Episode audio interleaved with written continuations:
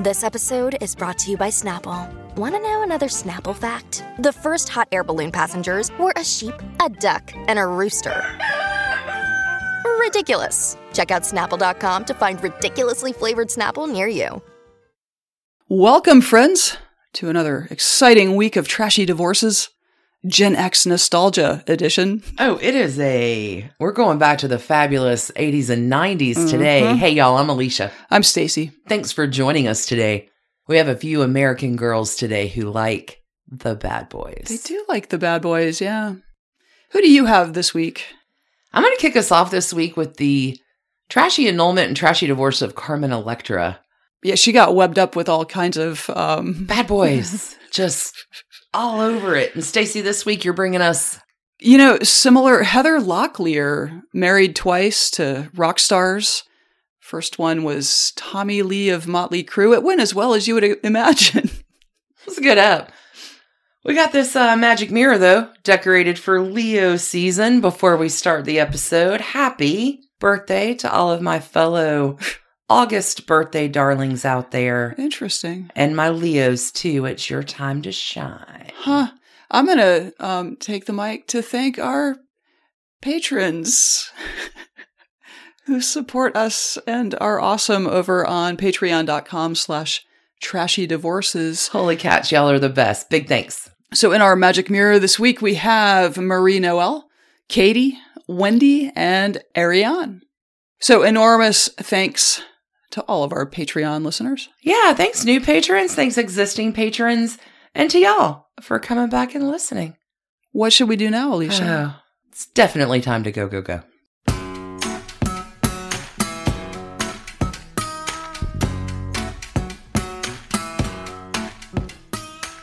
All right, Alicia. So you brought us the many, many, many, many, many loves of Prince last week, and this came out of that, yeah? It was such a logical trash candy connection for y'all. Obviously. In just half a degree of association away from Prince, why not go ahead and follow up with the trashy divorces saga of Carmen Electra? One annulment, one divorce, 200% trashy. All of it. I could set you up with a lot of introduction, but that would take time away from all the trash candy. Let's get into it. Let's meet our bride.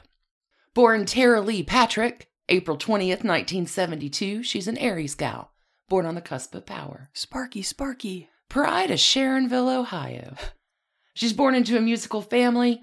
Her dad plays guitar, her mom sings. Little Tara Lee is a dancer. She takes lessons. She's pretty good at dancing, and she will head on into a magnet art school in Cincinnati. She's like nine, ten years old. There, she's a classmate of uh, Nick Lachey. Hmm. They'll star in Peter Pan together. Okay. All Tara Lee wants to do is make it to Broadway. She wants to dance on Broadway. Simple dreams. She'll attend the Barbizon School for Modeling. She graduates high school in 1990. Little Lee will not go to New York City. Instead, she goes to Mason, Ohio, where she will perform in a very popular show at Kings Island called It's Magic. This is the hit of the summer. It's Magic. Wow. Okay. That's definitely not Broadway level. Okay. She's an American girl, though. Gonna do it. Raised on promises. By 1991, off to Minneapolis, Tara Lee is gonna head to where the meeting with Prince Yep. happens. hmm So Tara Lee will try out for this all girl band that Prince wants to put together called Vanity Six. Tara Lee does not make the band. However, Prince is so taken with her, how you say, je ne sais quoi, that although she does not get into the band, Carmen Electra will say, I received a call from Prince saying, I think you should be your own ar- artist and not back up anyone else. Hmm. I'm going to write you a song, and if you like it, you can record it. The name of the song was Carmen on Top. My name is Tara, so I was confused. I loved the song, I loved it, but he said, You're not a Tara, you're not Tara, you're Carmen. So Carmen Electra will give him full control of now her name, her career, her image. She loves it, she appreciates it. She'll say he controlled everything, but I love that about him. How I dress, the music, hairstyles. He was a genius at all that. Which the man does have style, certain kind of style. Mhm. So hmm good on you. So we just accept that he's very controlling and go with it. He's got a protege. Tara Lee is now Carmen Electra. Does like young women as proteges. I think we established that. Prince will sign her to Paisley Park Records. He'll produce her one and only singing album, 1993. They date briefly, but ultimately, they can't decide where to live. Prince is never going to leave his beloved Minneapolis. Carmen really likes LA. So here we have Carmen in LA doing it. Maybe not on top, but working her way there. She's doing some bit parts which lead to other things where in 1996, Carmen Electra will pose for Playboy. This is the first of her five Mm. Playboy profiles. Carmen Electra is a hit. This gets her to be in the right place at the right time with the right buzz to replace Pamela Anderson, who is leaving the mid 1990s hit Baywatch. Baywatch. hmm Just a lot of 90s nostalgia today. Spiderwebs. Carmen Electra has one season on the show in 1997, but wowza, she breaks through to something anyway. MTV is going to come calling. See, Jenny McCarthy has left the show she was hosting, a little trashy show on MTV called Singled Out. Singled Out on MTV runs for like four years, where 50 single people compete for a date with one person. So there's like a mass elimination round and then a. Okay. Anyway, Jenny McCarthy in It's like 1998. a forerunner of The Bachelor kind of thing. Kind of, probably, yeah. Dating games, they're a thing. Anyway, Jenny McCarthy is like, I no longer want to host this show. MTV says, hey, we have a great idea. Carmen Electra, you're the new singled out host, which will get us to 1998, where Carmen Electra is living the good life in LA. Trashy TV host, party goer. She's in a club in LA early 1998. Get her set up with a cocktail and a dance beat. To round out this trashy divorces depot, let's meet groom number one, Hmm. Dennis Rodman, Oh my God. the bad boy of basketball. Oh my God. I think I'd forgotten this. Okay. He's also known as the Worm. That's his name. I do love this quote about him as kind of a setup before we get into his story. ESPN Netflix did a documentary last year, year before called The Last Dance, which Right, Michael was Jordan. about Michael Jordan's, yes, final season with the Chicago Bulls in 1997 1998. I'm using a lot of quotes from that piece as Dennis Rodman and Carmen Electra are heavily featured. Their romance is all happening in the same year as Michael Jordan's last season. So it they're part of it. Anyway, in this documentary, one of the guys being asked about it says about Dennis Rodman, and I think this sums it up. You don't put a saddle on a Mustang. He's good. He's really, really good at basketball. Oh, yeah. Yeah. Five times NBA champion, two time NBA All Star, two time NBA Defensive Player of the Year, seven time NBA All Defensive First Team. No joke. Good player. But he's a bad boy. He's outlandish. He has tattoos and earrings. He'll show up to his own book premiere in a wedding dress. Do you remember this? It was I- like it- headline news. Like the picture appeared in my head when you said it. Yes. Basketball is not quite used to this kind of player. I mean, he's good though. He leads the league in rebounding, an NBA record seven straight seasons, wins consecutive Defensive Player of the Year awards, back to back titles with the Pistons, before he teams with Jordan and Scottie Pippen for three championships with the Bulls. What good player. Dennis. He's born May 13th, 1961, in Trenton, New Jersey. He's a Taurus man. His mama is Shirley. His father's name, you're going to like this a lot. His dad's name is Philanderer. Oh my God. His parents were like, well, Philanderer Rodman Jr., Philanderer. call me Phil. well, Philanderer dad is in the Air Force and is going to bail on mom. And Dennis and his two sisters moves to the Philippines. Was he philandering? Yeah. I mean, okay. Uh, dad will say, by dad's account, by Philanderer's account, he's got 26, maybe 28 kids. wow. His mother really pegged him.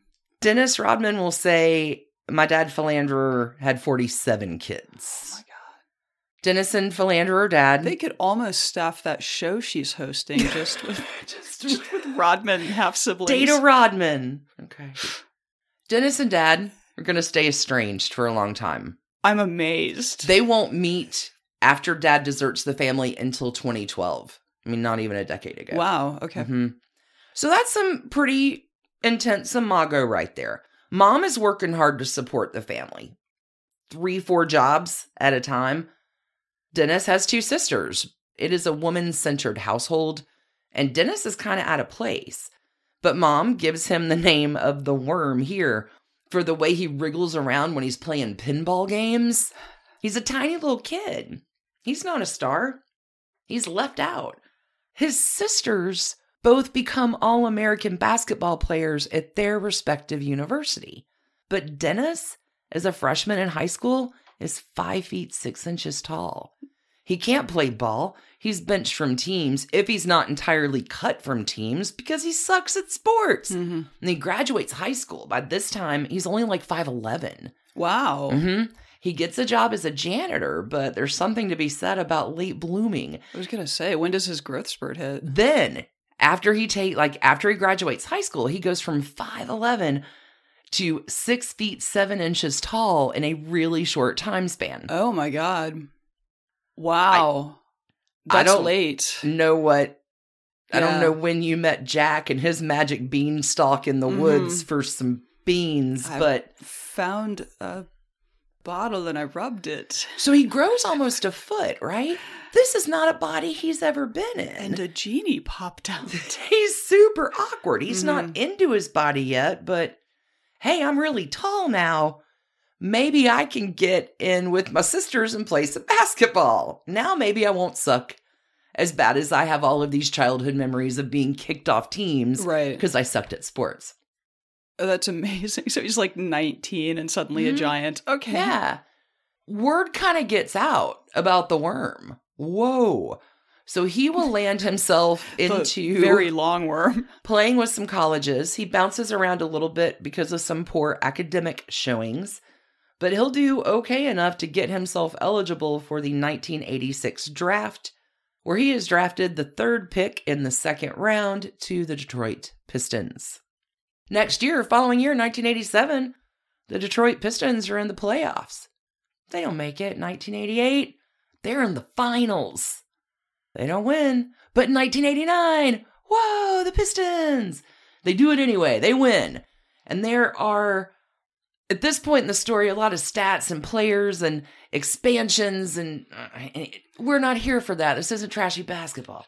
Okay, so Dennis Rodman's going to go to the Spurs for a quick minute, and then he's going to head on to Chicago, the Bulls, for the 1995 1996 season. All right, the Bulls. Doing great. Let's get Dennis Rodman to the depot. It is worth mentioning here Dennis Rodman has one previous marriage. He begins dating Annie Bakes in 1987. They have a daughter in 1988. These two tie the knot in September of 1992. Huzzah, mazel! Mm, no. There are a lot of infidelities, many of them There are accusations of abuse, all kinds, not Hmm. just rounded to one particular kind. These two are divorced after a marathon 82 day marriage. 82 days. That's your baseline. Okay. That's your bench line. Okay. Okay. Putting that in my brain pan. Moving in our timeline. Let's get back to the Trashy Depot. We got a good dance beat going. We're in a club in early 1998. There's Dennis Rodman, a bull, Carmen Electra on top of something. Dennis likes her a lot. Carmen will tell the Chicago Sun Times, we exchanged numbers and he would call and call and call and I wouldn't respond. Finally, one day I picked up the phone and he invited me to come hang out with him and I went for it. I went in. Dennis was considered to be the bad boy of basketball, and I like bad boys. Well, it's good to know your type, I guess. Let's get into this nine month courtship before the wedding, because they're going to date nine months before they elope to Las Vegas. Carmen's traveling back and forth to Chicago. And about Dennis Rodman, like, she thinks he's a quiet guy who likes cheeseburgers and milkshakes before games, and he calls her mama. He's the dreamiest. She loves his sweet romantic side and will tell this side to the Los Angeles Times quote. One day when the Bulls had an off day from practicing, Dennis said he had a surprise for me. He blindfolds me and we get on his motorcycle. When he finally takes my blindfold off, we're standing at the Bulls practice facility, center court. It was crazy. Like two kids in a candy store. We were eating popsicles from the fridge and pretty much having sex all over the damn place. In the physical therapy room, in the weight room, obviously on the court. To be honest, I don't think he's ever worked out so hard in his life. Charming. Whew. Work hard, party hard. Work hard, play hard. I don't. Okay. Yeah. Carmen will continue talking about the lifestyle. After the game, the party was on. It would start with dinner. Then we'd go to the strip clubs. After hours, I was trying to keep up. I kept up for a long time. I literally felt like one of the boys trying to keep up with Dennis. You can't saddle a Mustang. okay. She'll continue. I almost think of him as not human. I would have the worst, worst headaches in the morning, and he'd go out to practice. A couple of times he may have been a little late. Okay, there might have been a time, certainly was, time where he was a little late, where Michael Jordan had to come and get his ass. Carmen will tell the Associated Press. I remember being in the living room naked in Dennis's house in Chicago. Dennis was very humble. He threw a mattress in front of the couch in the living room, and that's where he always slept. That's where I slept as well. We were both naked, actually, when there was a knock at the door, and Dennis jumps up. I don't know if he answered the door naked or not. I can't remember that part because I was hiding. he just turned around to me and said, It's Michael Jordan. I've got to go practice. Oh my god. Sometimes the stories really just do tell themselves. Okay. hmm hmm So Carmen and Dennis, good at what they do. Dennis talks to the Bulls in November and he's like, I need a vacation. I'm taking a vacation. And they're like, we can give you 48 hours. And he's like, I'll take it. Off to Las Vegas. He sends a private plane to pick up Carmen. Meet me in Las Vegas. This is November 13th, 1998. They meet. They gamble, they party. She's done by like 3 a.m. But Dennis stays out. No slowing him down. Comes in at 7:30 in the morning with a fantastic idea. Honey, let's get married. Oh no. Did you hear about my 82 day marriage? Oh, it gets better. Okay. November 14th, 1998, the two will head to the little chapel of the flowers. Before the staff is there, they're not open. They had, it's like 8 o'clock in the morning. Let's get married.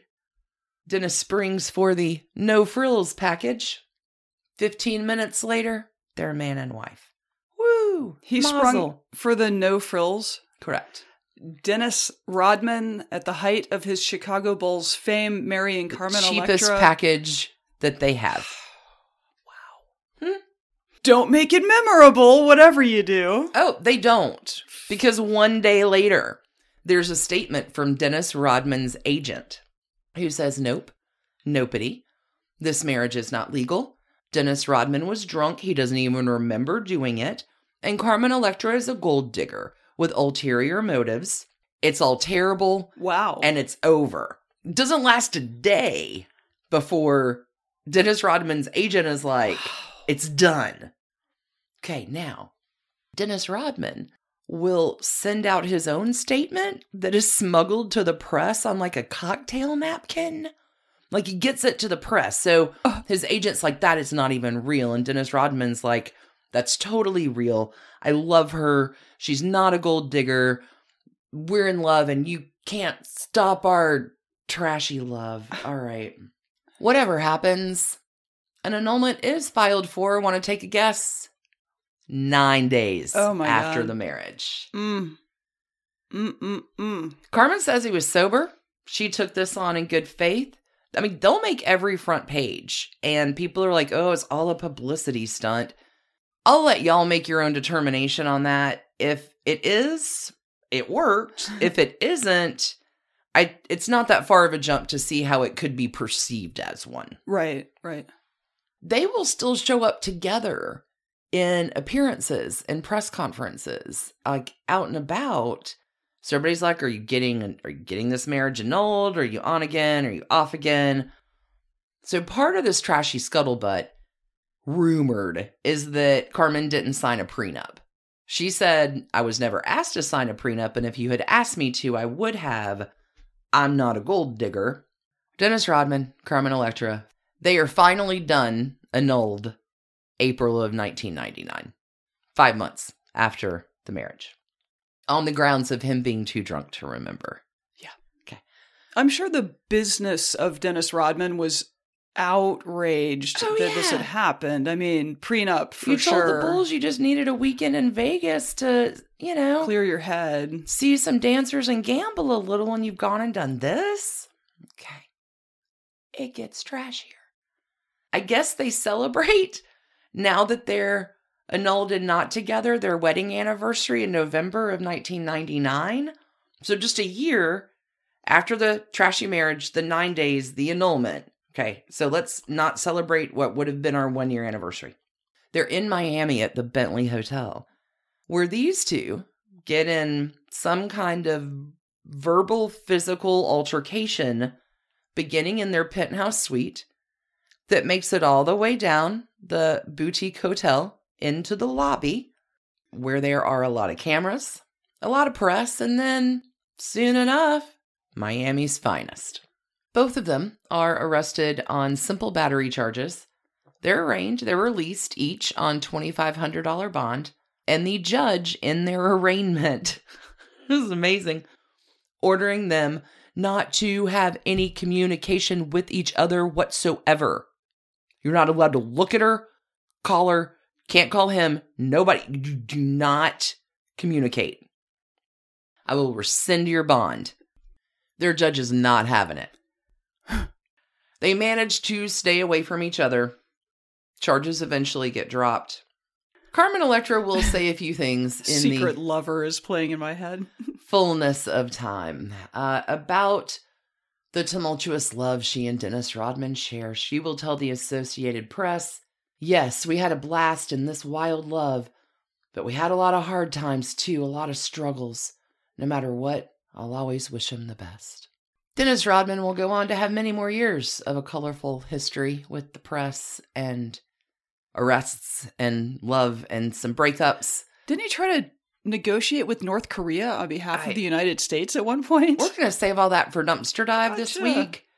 We are concentrating on Carmen Electra I here. think in this colorful is a very good way to describe colorful history. Put a post-it note on that. We'll talk about it in a Dumpster Dive on Tuesday on Patreon. Okay.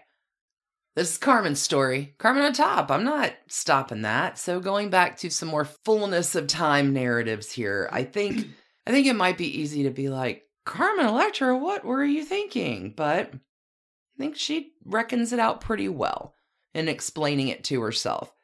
She will be interviewed by Self magazine, saying that the impulsive marriage was her reacting to the deaths of her sister and mother that happened in the months before the impromptu ceremony. Mhm. She lost both her mom and her sister like over that summer. Carmen says, I just tried to keep big things constantly happening so I didn't have to focus on what was really going on. I surrounded myself with people. I really didn't care what kind so long as they distracted me. I couldn't be by myself for one second. That It's really relatable. that's understandable. Yeah. I mean, I think, you know, it's a very identifiable feeling. She'll continue yeah. She'll say after a year of trying to avoid the grief, she says, I was sick of being sad. She said, I did a complete life change. I had friends to let go of, a marriage to Rodman I needed to get strong enough to walk away from. I moved, I changed my number. I really tried to get my focus back, do some healing, and let myself cry. I needed to be alone and I needed to feel. She's going to take a year of singleness, so she says after this not hook up with anybody too permanently. I'm going to be single for a little while. It's a good thing to do. Well, I mean, show me your stadium. Okay. Early 2000s. Things are great. Let's put Carmen back on the Trashy Divorces Depot and let's meet our groom number two, Dave Navarro. Mm. June 7th, 1967 kid, born in Santa Monica, Gemini boy. His mother, Constance Colleen Hopkins, was a model and worked on Let's Make a Deal out in California. His mom and dad, though, do divorce when Dave is seven, and he'll go with his mom out to Bel Air, where everything's pretty great until a really, really terrible, terrible thing, March 1983. His mother is murdered by her ex boyfriend. Yeah, I've heard about this. I It's terrible.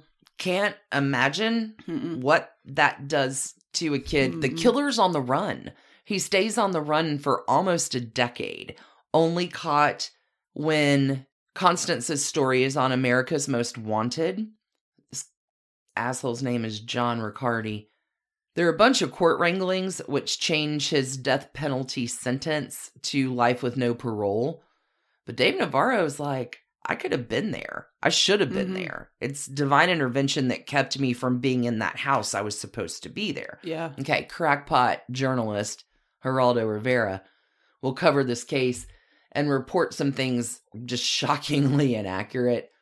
And one of these that Dave talks about, Geraldo's like, Dave turns to drugs because of this tragedy. And Dave is like, let me assure you, I was already doing drugs before this. Apparently, Dave hears a Jimi Hendrix song at a skate park, and it's on. I'm going to be a professional guitar player. It's my dream. That's funny. Jimi Hendrix appears in my story as well. Really? Mhm. Unexpected connection. Same inspiration. So here's young Dave. It's playing guitar and Jane's addiction. Good lord, I did a dead or alive this week. I really thought Perry Farrell had passed away. I wasn't. He still alive. Mhm. Got a great quote from him about Jane's addiction. Perry Farrell, the former lead singer or lead singer of Jane's Addiction, will say, "The band was put together to fall apart. Nothing I do will ever last more than five years. You have to keep moving. But the sparks between us work. It makes the music, and you have a person who likes Joy Division, and another who likes Metallica, and another who loves James Brown. And that is how it comes to sound like the glorious mess that it is. And it was. And it was for that very brief period of time. But I Jane's love addiction Jane's addiction so much. kind of spirals out. Mm-hmm. Dave's going to hop on over to Red Hot Chili Peppers for a hot minute. Bad boy guitarist. But he doesn't stay there long. Like he kind of gets booted out. He's in a pretty hardcore drug addiction at this point. And to Dave Navarro's credit, he is very vocal about surviving family members and victims of crime and mental health awareness and recovery. Like, whoa. Also, he's been doing body tattoo art for like, he's a really talented tattoo artist and apparently hosted or did host or will host something called Ink Master. I think that's a thing that exists. Fascinating. Okay, but back to the love story. Sorry. Might be worth noting that Dave Mhm. Navarro does have two marriages before he makes it to Carmen on Top. He'll marry his first wife in 1990 in a pagan ceremony. Lasts about three years. Wife number two comes along in a civil ceremony in 1994. Pagans are civil. Oh, they're very, I, plenty of wonderful pagans. This second marriage, though, was annulled inside of a month. Okay. So Wow. he's, yeah, a lot of that going on, going around in the story. not one to stick around for long. So let's get these kids to meeting because, sweet Jesus, they're going to tell you about it. MTV does a show called Love Story Carmen and Dave. And I guess this is in preparation to get to their Till Death Do Us Part Carmen and Dave MTV special that will air in just, we'll get to that part in a second. So, y'all, I watched this shit. I watched 20 minutes of this whole program and I took notes. Tell me more. In brief, Mm. their first date is November 10th, 2000. It's a blind date. They're meeting at a restaurant. Carmen doesn't want to meet him by herself, so she has four girlfriends come along. And he's like, This is awkward as fuck. And they both think like each other is just beautiful. And she's like, I knew he was my man. And all of her friends are really mad because they're getting ignored and the two are sort of falling in love over the table and the friends are like this is really uncomfortable Did the friends not understand that it was a setup? Like it was a blind date? I don't know. He walks her out to the valet and he asks her, Do you want to go get tea? Like, I'm a very sensitive tea guy. You know, I'm no threat. I just like, I like you so much, I want to hang out with you. And she's like, I don't like tea. So of course he hears I don't, I don't like wanna, you. Yeah, I don't want to go He's anywhere like, with you. if she had asked me out for a cup of vomit, I would have gone. Like I was so into her. But here's how you know he likes her. He calls her the next day to make plans for the next date happening like the following Sunday. They go see Requiem for a Dream. They go to the Ivy for lunch and they have a kiss at the end of that date. And I did like this quote uh, Dave Navarro says it was one of those kisses where you know the rest of your life will be different. And whoa, Mhm. those kind of kisses are amazing. She says he reminds her of a baby bird who lives in this nest. He's a sweet little bird. That's his, that's her name for him. Bird. Mhm. Okay. Okay. And they're both very big on saying, you know, the image of what you see is not what we are. We're very well publicized, but, you know, we've heard all the wild stories about each other. None of that stuff has a bearing on the present. We've talked about our stories. We have no secrets between each other, which all sounds great. They say they do timeouts. Like they'll just like put a pause on fighting if something else needs to happen. They say they call each other all the time. They're codependent. She's meeting him at a show, and she's like, I, This is only in Hollywood, y'all. She says, I wish he was there for my red carpet, but I'm meeting him there. Isn't it funny? We both have a good side, and they're opposite sides, so I'm always on his left when we walk together. I don't know if we've ever really actually thought about it that hard. Welcome to an audio medium. Anyway, there's a lot of general gushing. I'm blown away by him and his heart, and he's perfect. And holy cats, I love her so much. And she's amazing. And so they're moving into a home at the end of this. Oh, he calls her Mouse. They're bird and mouse. Bird and mouse. Bird and mouse. And she hates that he smokes, and he hates that she drinks Coca Cola and leaves half a Coca Cola can cans everywhere. Mhm. And she's like, I'd throw them away, but you put your cigarette butts in them. So Mm. you can tell by this 20 minute love story, spectacular. It's probably going to go great. Oh, they're unpacking. He's pulling out her vibrator box. MTV, learn how to edit, man. Mhm, Anyway, he says he knows he wants to marry her. He proposes in Santa Monica in a hotel room, kneeling at the edge of the bed. Just fine. He proposes. She accepts. And I did not have the wherewithal to watch any of the Till Death Do Us Part MTV 7 episode spectacular. But here's what I researched about this precious wedding, I tell you. It aired after Newlyweds, Nick and Jessica on MTV. Carmen and Dave shot seven episodes that covered through the wedding planning process to get to the wedding in episode seven. Bird and Mouse claim to be just a regular old couple. It's old fashioned love. Dave says, who cries when he sees her coming down the aisle Hmm. in their wedding in Mhm. Las Vegas. Love is old fashioned. I didn't expect it. I was open to it. It wasn't at the same chapel, was it? God, I hope not. I'm not sure. I'm sure MTV at least sponsored a room for that or something.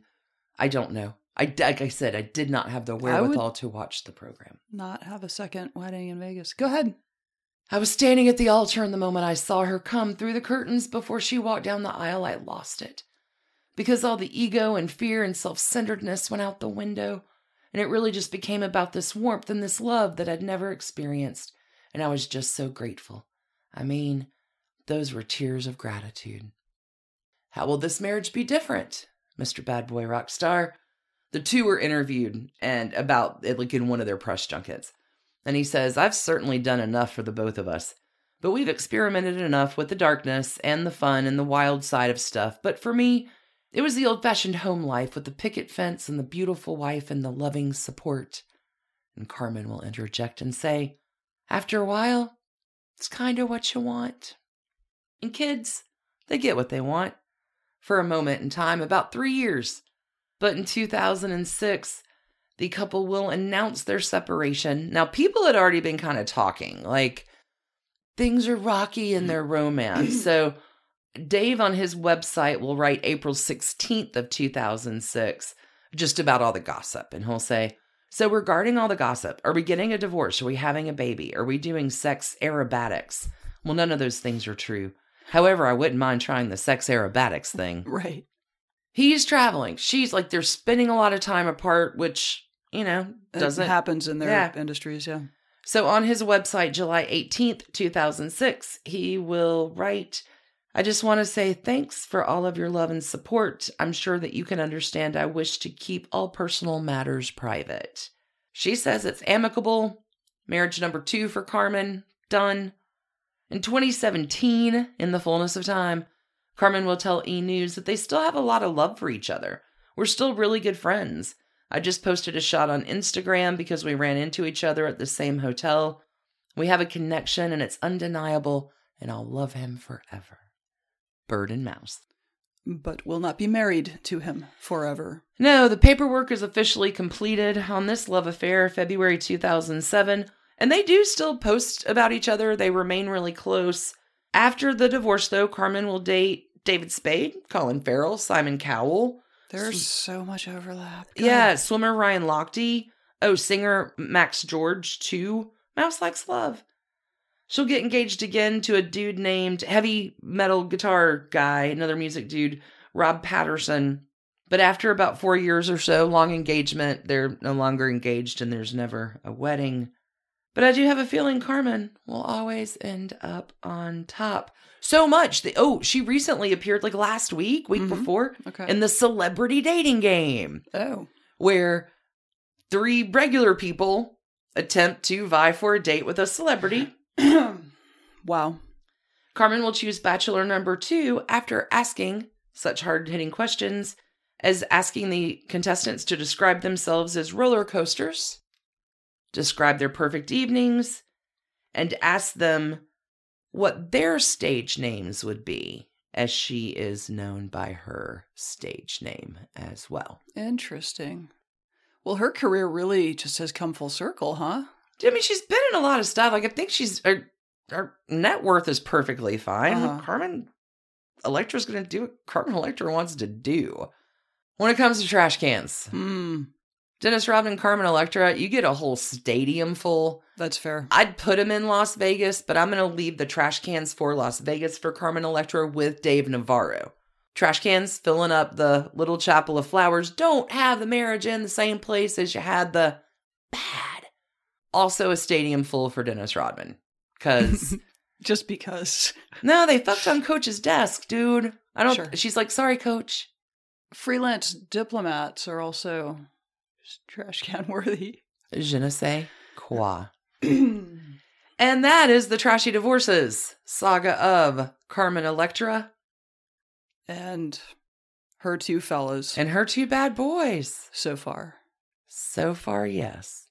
Let's take a break. hmm We're going to come back with another American girl So many overlaps here with uh, a penchant for bad boys as well. Mhm. See you on the flip. We want to welcome Feals CBD to the show this week. Feals, that's F E A L S, has been helping us get a good night's sleep for a while now. And whether you're dealing with sleep issues, stress, pain management, daytime focus, whatever, Feals CBD might be just what you're looking for.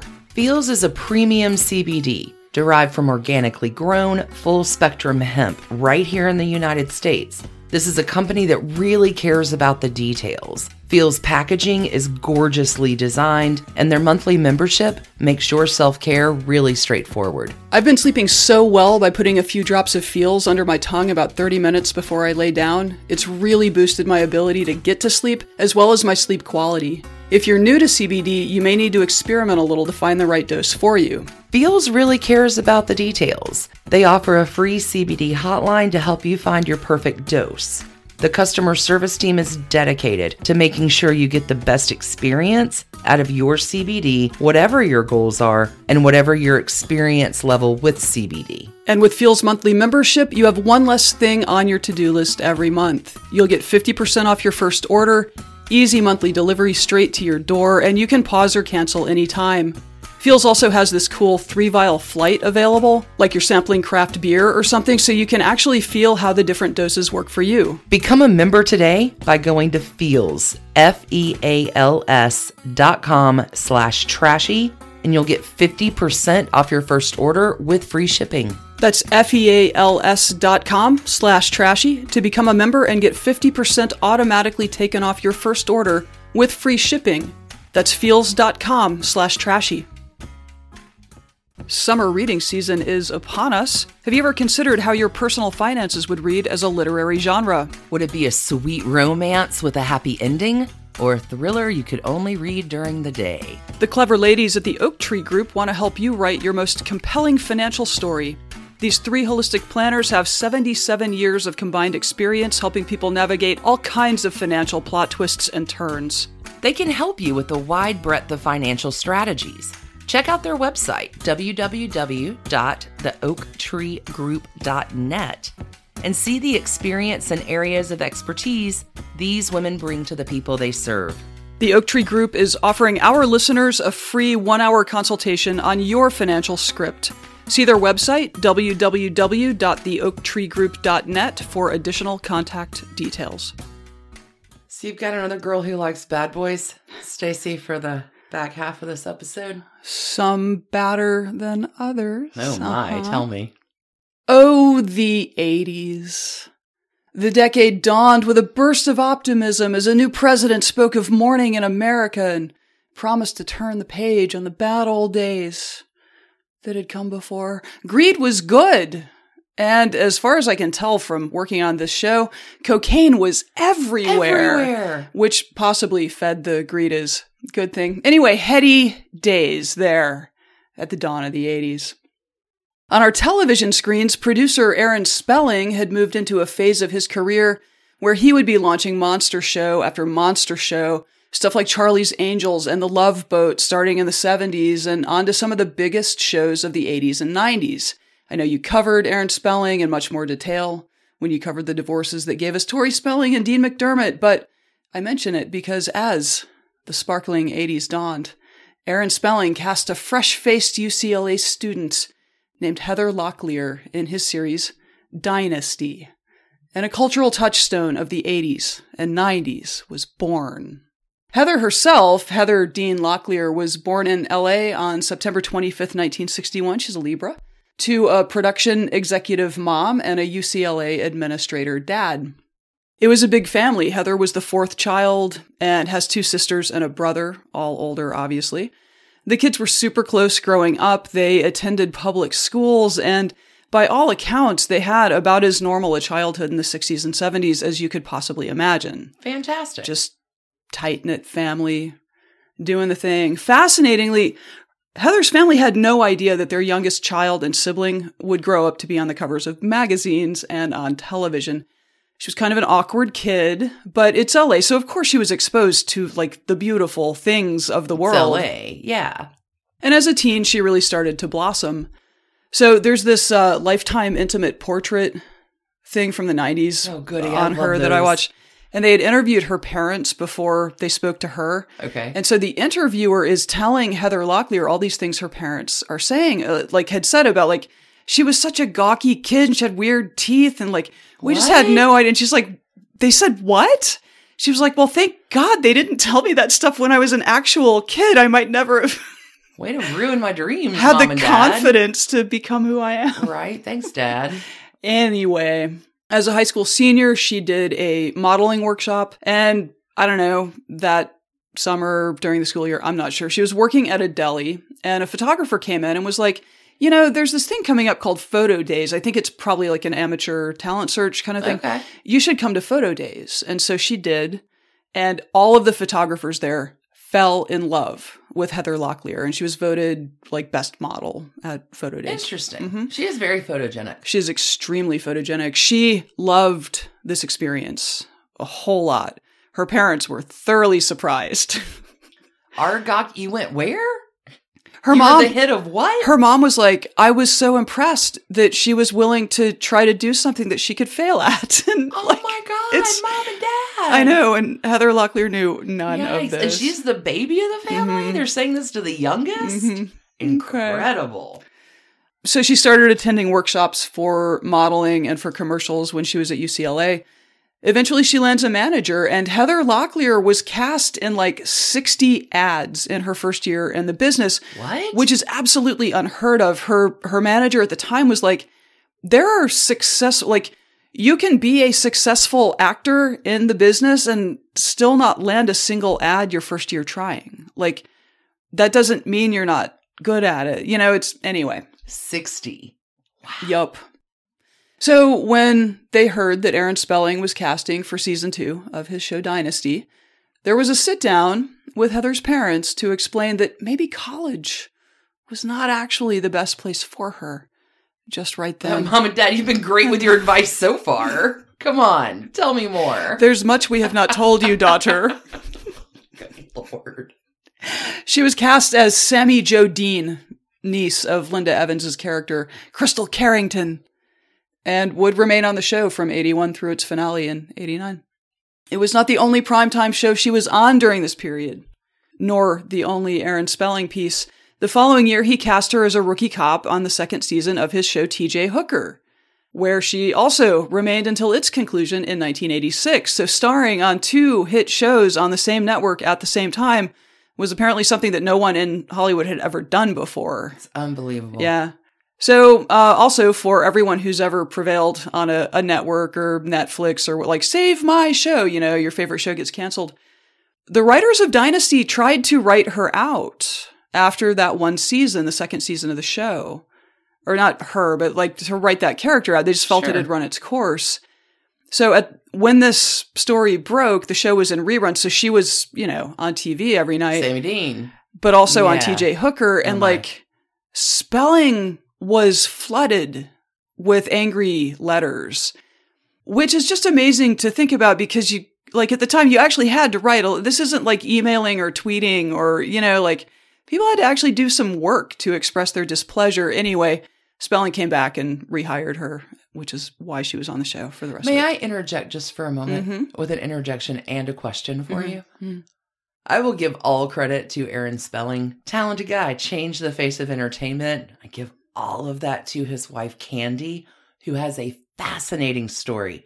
I think this has made me decide to talk about her on Done and Done this week. Okay. Would you like to be my special guest on Done and Done since it's my birthday week to talk about Candy Spelling? Of course. Fantastic. Please continue. He'd be nothing without her. Candy Spelling is the real dynamo in that pair, I trust. in my humble opinion. I believe you. I have no qualms. Thank you. Please continue. I want to hear more. Heather Locklear was also in movies. She played Drew Barrymore's mother in Firestarter in 84, and she starred in one of my childhood favorites. I am not recommending a rewatch of this movie because I think it's probably a terrible movie. The Return of the Swamp Thing. Oh, God. I do not know why my brother and I spent countless hours watching this movie on cable. Okay. So in the mid 80s, Heather Locklear was starring in two hit shows. She was genuinely one of the most famous and well loved actresses of the era. There was another thing that was super successful in those years, and that was a little band called Motley Crue, Oh. whose drummer, Tommy Lee, became Heather's first husband in 1986. Wow.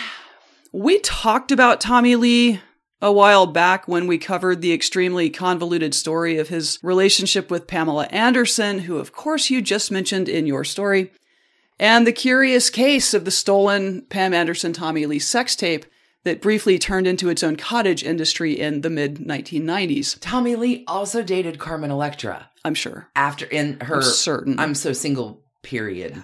It, I have no doubt. everything is connected. hmm I mean, this time period, come on.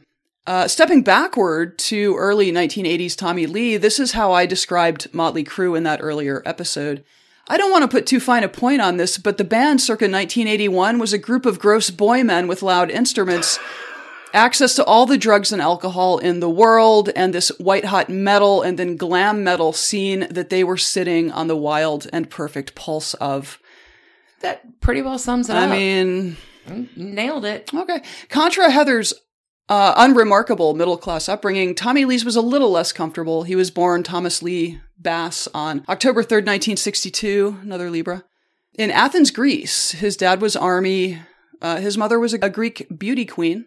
His father proposed the first time he met her, and they were married just five days later. Oh my. Tommy also sort of has a does a little of that. Um, his mother did not initially speak English, and when the family relocated to Covina, California, and his dad left the army when Tommy was a baby, she did not really experience much of the American dream. Like, he went to work for the county, and just to make ends meet, uh, Tommy Lee has a younger sister, too, so there were two kids to feed and clothe and buy drums for. I don't know. So she went to work cleaning houses, and I think it was pretty rough, but on the other hand, her son grew up to be a rock star. So sometimes that's what happens to an American dream deferred. That's what happened. So Tommy was gifted with some drums as a kid and turned out to be gifted at drumming. So he left high school in the late 70s to set up shop in LA and be a madman his whole life. I'm sure he was not the only person who gave this a shot, but it did work out for him.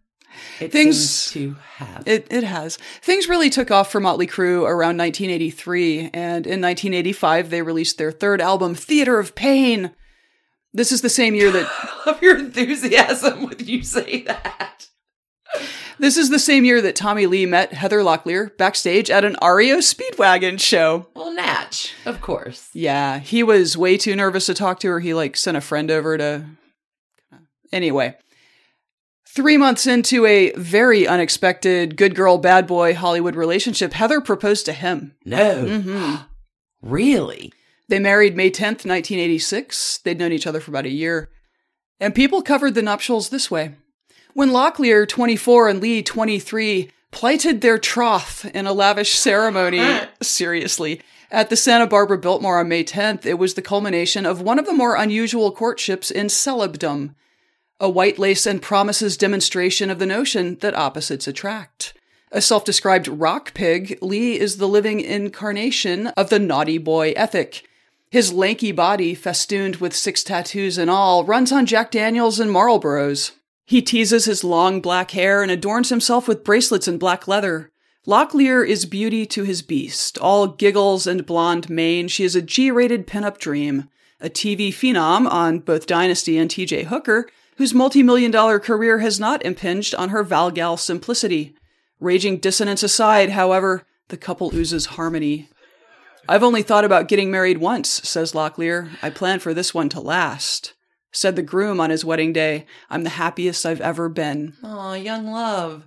23, 24. What could go wrong? Hmm. People notes that Heather's shower, her bridal shower, featured a sex toys and lingerie theme, while Tommy's bachelor party was entertained by 15 bikinied mud wrestlers. Okay. At the wedding, 500 guests watched Tommy in a white leather tux throw the gum he'd been chewing as he stood at the altar into the bushes as Heather made her entrance. Classy. The ceremony, non denominational, lasted 40 minutes. What? And They a du- write their own vows? That's a blubbery hot mess on the altar Do right there. not know. And a dozen white doves were liberated upon its conclusion. Oh my. Heather scoffed at the oft repeated rumors that Motley Crue were a bunch of Satanists. He doesn't worship Satan, he worships me, she said. Tom, is every 1986 wedding dream. 12 doves. I'm his goddess. Tommy's vision of the future looked like this. I think we'll be the coolest grandma and grandpa in the world. We'll be like 85 or 90. I'll still be a rock pig and Heather will still be gorgeous. So here's what's up. These two were at the very tippy top of their careers so far when they met and married, but they were very different people with very different public personas and private interests. Motley Crue spent the late 80s getting ever more famous and successful, but also ever more invested in some pretty significant substance misuse. They got sober for 1989's Dr. Feelgood, and then they kind of burned themselves out. Vince Neil left the band in 92. After several years of like mounting internal conflict, I think some managers got rotated out. I don't know. This was all in the earlier story if you're interested in the wild history of Motley Crue. Tommy famously had flying cages for his drum kit and all of that, like genuine showmanship, but like he got a concussion during a show in 1990 when something went wrong. Like, yeah, it was, it was a lot. So meanwhile, after Dynasty wrapped up in 1989, Heather was suddenly, like, for the first time in a decade, unemployed. Oh. She did do like TV movies, like she, it's like she left acting. But I mean, she says that during this period, like she, cause she had been written off of Dynasty, like she knew that she had no control over whether she would ever get another part. And so she went and took accounting classes to make sure she didn't burn through her money. You know, meanwhile, Madman Husband is off on the road doing God knows whatever with God knows who. I am not sure. There's a movie called The Dirt that's about Motley Crue. And there's a scene in that movie apparently where the Heather Locklear character, the actress playing Heather Locklear, walks in to where Tommy is working on something with a tabloid with a picture of him sleeping with someone else. I don't know if that ever happened, but like that may just be kind of a scene set up to explain sort of the sitch. But he was clearly, he has said in, in, you know, later years that like he made a big mistake, stuff like that. Anyway, by 1983, Heather had had enough of him. Oh. Uh, and I think she figured that she wasn't going to be able to get her professional life back on track until she closed this kind of gaping wound that her marriage had opened up in her personal life. Again, Motley Crue went way, way over the line in the late 80s. Um, anyway, they split up, and Heather was quoted as saying, I'm not devastated or destroyed. It's mostly just sad. But the work that she was doing to right herself in her life paid off, and she was cast in yet another Aaron Spelling joint Melrose Place. Oh God, I'd forgotten all about Melrose Place. This reinstalled her as a high profile television actress from 1993 to the show's end in 1999. In early 1994, Heather meets Bon Jovi guitarist Richie Sambora through mutual friends.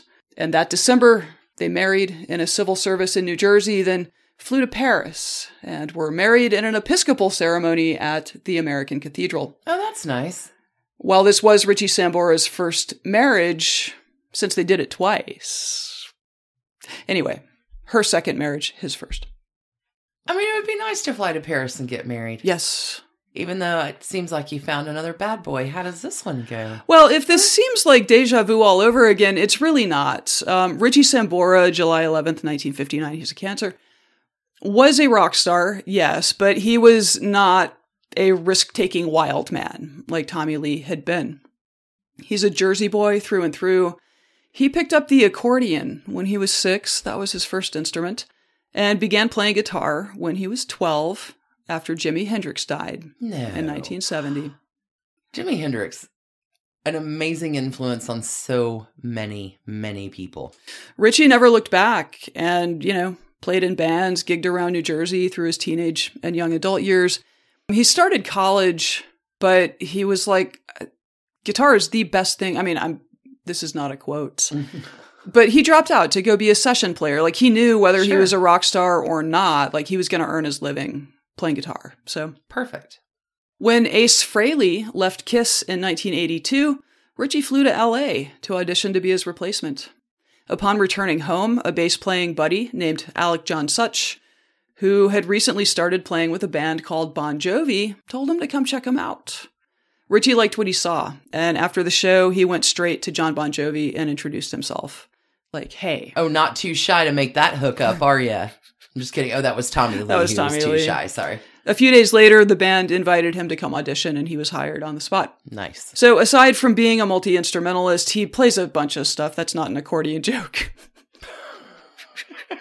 Uh, he and Jon Bon Jovi were also the core songwriting engine of the band, which, as you may know, experienced some success. They were a force. They were a force. yeah. Heather described her second husband this way in 1998. He's really grounded, really family oriented, and very close to his parents. Who I am as a person is really who Richie is as a person. We mirror each other. Oh, that's nice. Richie, who at one time had romanced Cher, um, yeah, I'd forgotten about that. Said in the same piece, I had a great time dating women, but the minute I met my wife, I knew I was done. That was it. I think the same thing happened to her. No. It's really nice, yeah. So in 1997, Heather gave birth to their daughter, and the family, you know, moved to New York City for a while because she was working on Spin City. You know, just doing the things. He's still touring, obviously. From the outside, they seemed like a pretty perfect couple and temperamentally really well suited to one another. So, I mean, again, there had been tabloid rumors, but I, I think for normies, it came as quite a big surprise when Heather suddenly filed for divorce in February of 2006. Oh. This was in particular a surprise to Richie. He was in the middle of an interview. He was touring ahead of a show and he like the interviewer had asked him like, "Hey, are things okay at home?" and he's like, "Yeah, yeah." And then this pops down the wire. Oh no. Heather's publicist released a statement saying that she had filed for divorce. He was literally blindsided with the news mid interview right before show, and his only real reaction was that uh, he'd be going home from tour during a break in March, uh, presumably thinking that like I will patch this up when I get there. Like that is a harsh breakup delivery. yeah, he also he, like again, I'm sure he was just sort of stammering, and he mentioned that Heather had been out on the road with them for their anniversary on December 15th, except their anniversary is December 17th. And I wonder if Heather heard about this and it added to whatever, Oh no. right? Like he can't even, it's such a common, the anniversary date is such a common point of conflict between spouses. I just wonder if, uh, anyway, It's not about the chicken leg. it's never the chicken It's leg. It's never the chicken leg. There was a lot happening in Richie's life at this point. Uh, he has talked publicly about alcohol addiction and painkillers that he was probably overindulging in. Uh, he would take time out for a stay at a rehab facility in 07, shortly after the divorce was finalized. Uh, meanwhile, his father was also battling lung cancer during this time. His father died about a week after the divorce became final in April of 07. Richie told People magazine in 08, I got divorced. I was going through a custody battle. I was having alcohol addiction problems, and my dad was dying. It was a gang tackle from hell. That's terrible. That's a lot. It's a lot to handle. A lot. All right, so they divorced, as noted. That's two. Uh, neither of them has remarried, although um, Heather Locklear did date David Spade. Interesting. So, okay. Weird Um, Hollywood world. Richie dated Trashy Divorces alum Denise Richards during the divorce, and she had been friends with Heather Locklear. I gather there's some controversy around all that. Um, so this was also during her divorce from Charlie Sheen, which we covered way back when. Ages ago. But this really does seem like it was more uh, they they'd known each other for a long time, and it was more like, oh right, you're going through this too, and it kind of one thing led to another, but but not true love. I mean, they ended up breaking up. I think they're still probably friends. They're definitely nice about each other. Oh, So- that's okay. Yeah. Richie left Bon Jovi in 2013 to focus on their daughter, and by all accounts, is happy as a clam. He told people a few months ago, My lord, when I look back and start to list the tours, 18 and a half months of being on the road, 52 countries, it's like, wow, it was really time for a break. We did that 14 times over a 31 year period. Whoa. Yeah. that's a lot of frequent flyer miles. Yeah. Well, he had a private jet. I- I'm getting to that. So when his daughter was younger, he would fly home on a private jet for important days for her. One time he surprised her by zipping back from Australia in time for a father daughter dance at school.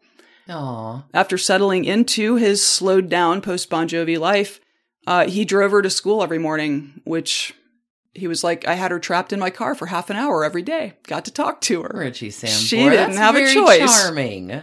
I love it. So, Heather has had a more turbulent time in the last decade or so.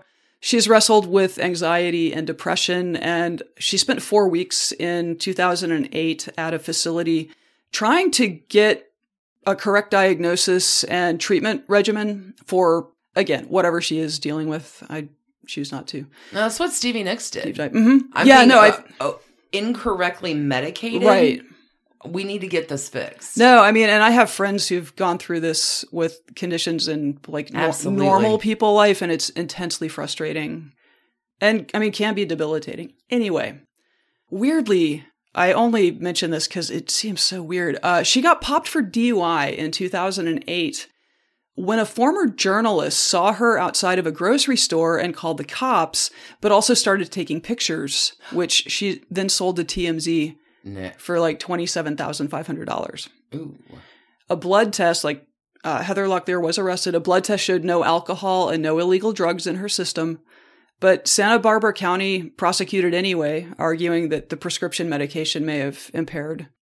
Anyway, um, Heather Locklear ultimately pleaded no contest to a reckless driving charge. So, like, even the prosecutor was like, "Yeah, I don't think we're gonna be able to make this all stick." So, She did a blood test. Yeah, Yeah. Mm. Okay. Heather Locklear was arrested twice in 2018 for kicking first responders who were investigating reports of domestic disturbances in her home on two separate occasions. I have no idea what's going on there, but I will say that it seems like Richie and their daughter, who is now an adult, as well as Heather's siblings, have really all stepped up to support her. And, you know, hopefully she's back on the right side of whatever she's been dealing with. So that is Heather Locklear and Tommy Lee, and Heather Locklear and Richie Sambora. I feel like the Tommy Lee divorce gets a lot more trash can, like a motley crew of trash cans than the Richie Sambora divorce. And I think he might even be due for a halo or two because piling all of those things, substance issues, a parent dying, a divorce, onto someone's life all at once, that is a lot. It's a so, lot. Richie Sambora. Halo. Also, you're a great dad. Like, It's amazing. be clear about that. So This Trashy Divorces podcast is really a journey. it it goes places. Well done. This week it mostly goes to California. So 90 spectacular episode I this week. mean, Gen X nostalgia for us all. Hey, thanks everybody for tuning in. You are the very best. Thanks for spending your time with us. We'll be back all this week on Patreon with early and ad free and Monday, Tuesday, Wednesday, Thursday drops. Oh, got a good trashy breakups coming this week for you on Wednesday. And hey, Stacie's coming on Done and Done this week to talk about Candy Spelling. It's been a great up. Thanks, y'all. This is your Dominick Dunne fan cast. And so the second Dunn in Dunn and Dunn is D U N N E if you're Googling. Yeah, I love Dominick Dunne so much. The cover art is blue. some of it's society trash, some of it's true crime. We go everywhere. Thanks for agreeing to do Not that. not unlike this show. yeah, right. And thanks, y'all, for listening and being awesome. We will be back with you on Wednesday with a We Are Never, Ever, Ever Getting Back Together Trashy Breakups episode. Until then, you can check out all of our sources on trashydivorces.com. Mm-hmm. You can get some free Patreon episodes out at. Bit.ly slash trash candy. And happy birthday, August babies. Again, one more time because I'm not sure if you heard, it's Leo season. Hadn't heard. Hey, y'all, keep your hands clean, keep your hearts trashy. We'll see you next week. Be well, be safe, keep it trashy, and masked up. Bye, everyone. Bye, friends. And thanks to you for listening. Trashy Divorces is a Hemlock Creatives production, created and produced right here in Atlanta, Georgia by us, Stacie and Alicia, with a little research and writing help from the brilliant Melissa O. Our art is by Sydney V. Smith. That's Sydney V. Smith at carbonmade.com. And our music is used with permission of Ratsy. Check her out at Ratsy's store on Instagram. And definitely drop into Ratsy's store anytime you're in Oberlin, Ohio. You can contact us at trashydivorces at gmail.com or find us on the World Wide Web at trashydivorces.com. If you need more trash candy in your life, our Patreon community includes some of the very best humans around and thousands of hours of bonus content at every level of support. Join the fun at patreon.com slash trashydivorces. Interested in some Trashy Divorces swag? Check out our merch shop and Trash Panda Enthusiasm Society at bit.ly slash trashy gear. Want to advertise with us? Reach out to sales at advertisecast.com for more information. And last but not least, come play with us on social media. I keep most of our Trashy Divorces Instagram hopping. Stacie and I share it up over on Facebook, including our Trashy Divorces podcast discussion group. Come join us over there, and thanks again, everybody, for listening. Keep it trashy, y'all.